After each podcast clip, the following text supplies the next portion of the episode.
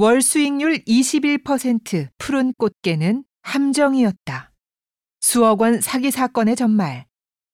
스브스 프리미엄에 실린 에스비에스 박예린 기자의 취재 파일입니다.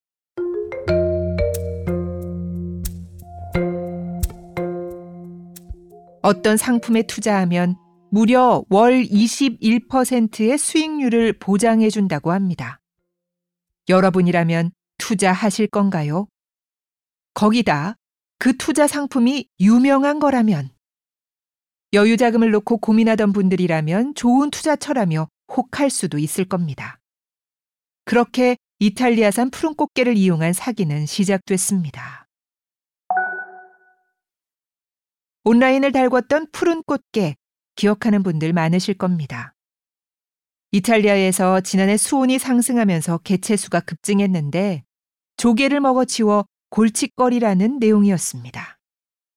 이 소식을 접한 네티즌들은 당장 우리한테 버려달라고 했고, 몇몇 한국 업체들이 수입한다는 기사가 나왔습니다. 지난 십육 일 한 유튜브 채널에 홍보 영상이 올라왔습니다. 푸른 꽃게의 유명세를 이용해 꽃게 업체에 투자하라고 권유했습니다. 댓글로 친절하게 업체명, 투자 홈페이지, 카카오톡 링크 등이 적혀 있었습니다. 기자가 만난 A씨도 이 영상을 보고 여윳돈 천만 원을 투자했습니다. 또 다른 B씨도 이 영상을 보고 천백만 원을 투자했습니다. 대부분 언론에 나온 푸른 꽃게의 유명세를 믿었습니다. 그런데 지난 이십이 일 이 업체가 갑자기 홈페이지, 카카오톡 등을 모두 삭제한 채 잠적했습니다. 수익을 낳는 황금알이라 기대했지만 실상은 투자 사기였습니다. 기사 댓글을 보면 투자자들을 비난하는 내용이 많습니다. 물론 주식, 부동산을 포함한 모든 투자는 전적으로 개인의 책임입니다. 하지만 이 업체에 투자하도록 만들어진 덫도 분명히 곳곳에 있었습니다. 이 업체 홈페이지에는 해양수산부와 수협의 인증을 받았다는 내용이 올라와 있습니다. 식품 대기업인 씨제이씨푸드와 업무 협약도 맺었다고 합니다. 한 피해자가 수출입 관련 서류를 보여달라고 요구하자 당당히 해당 서류를 보내주기도 했습니다. 물론 글자가 다 깨지고 화질은 매우 안 좋았지만 있다는 존재 그 자체가 어느 정도 투자자들에게 작은 믿음을 준 것 같습니다. 덫은 여기서 끝나지 않습니다. 더 큰 문제는 기사였습니다. 생소한 인터넷 매체들이 사실 확인 없이 써준 기사가 또 다른 믿음의 근거가 됐습니다. 기사들은 일부 협찬금을 받고 쓴 것으로 추정됩니다.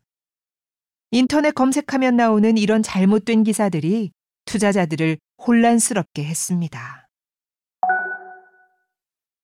결론적으로 모두 조작된 것들이었습니다.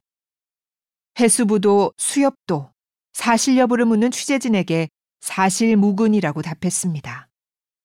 더 나아가 씨제이씨푸드는 브랜드를 도용하고 허위 사실을 유포한 것에 대해 형사고발 등 법적 책임까지 묻겠다며 강경하게 나왔습니다.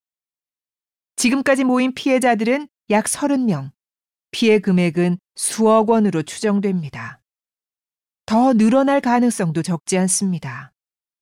아직까지 피해 사실을 모르는 투자자도 많을 겁니다. 이젠 경찰 수사에 달렸습니다. 피해자들은 각각 주거지 근처 경찰서에 해당 업체를 고소하고 있습니다. 긴 시간이 걸릴 겁니다. 투자자들의 피해 사실을 파악하고 잠적한 업체를 추적하는 게 일주일 만에 뚝딱 할 수 있는 건 아니니까요. 무엇보다 그 지난한 과정을 기다리는 피해자들은 더 고통스러울 거라 감히 예상합니다. 에스비에스 여덟 시 뉴스에 기사를 낸 뒤 투자 권유 영상에 등장했던 남성과 연락이 닿았습니다. 당일 이십만 원을 받고 출연한 대역 배우라고 자신을 소개했습니다. 이 남성은 꽃게 판매 플랫폼 홍보로만 얘기를 들었다며 피해 사실을 접하고 마음이 불편해 스스로 경찰 조사를 받고 왔다고 말했습니다. 그러면서 무엇보다 피해를 입은 투자자분들께 진심으로 죄송하다는 말을 전했습니다. 취재 과정에서 만난 피해자들은 대부분 자신을 자책했습니다. 하지만 사기를 친 업체가 범죄를 저질렀고 속은 투자자들은 피해자라는 건 변하지 않습니다. 피해자들의 빠른 피해 회복을 바랍니다.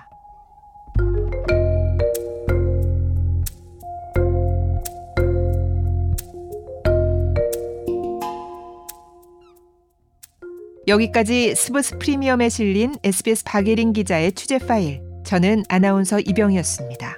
에스비에스 프리미엄 앱을 설치하시면 더욱 다양한 콘텐츠를 만나보실 수 있습니다.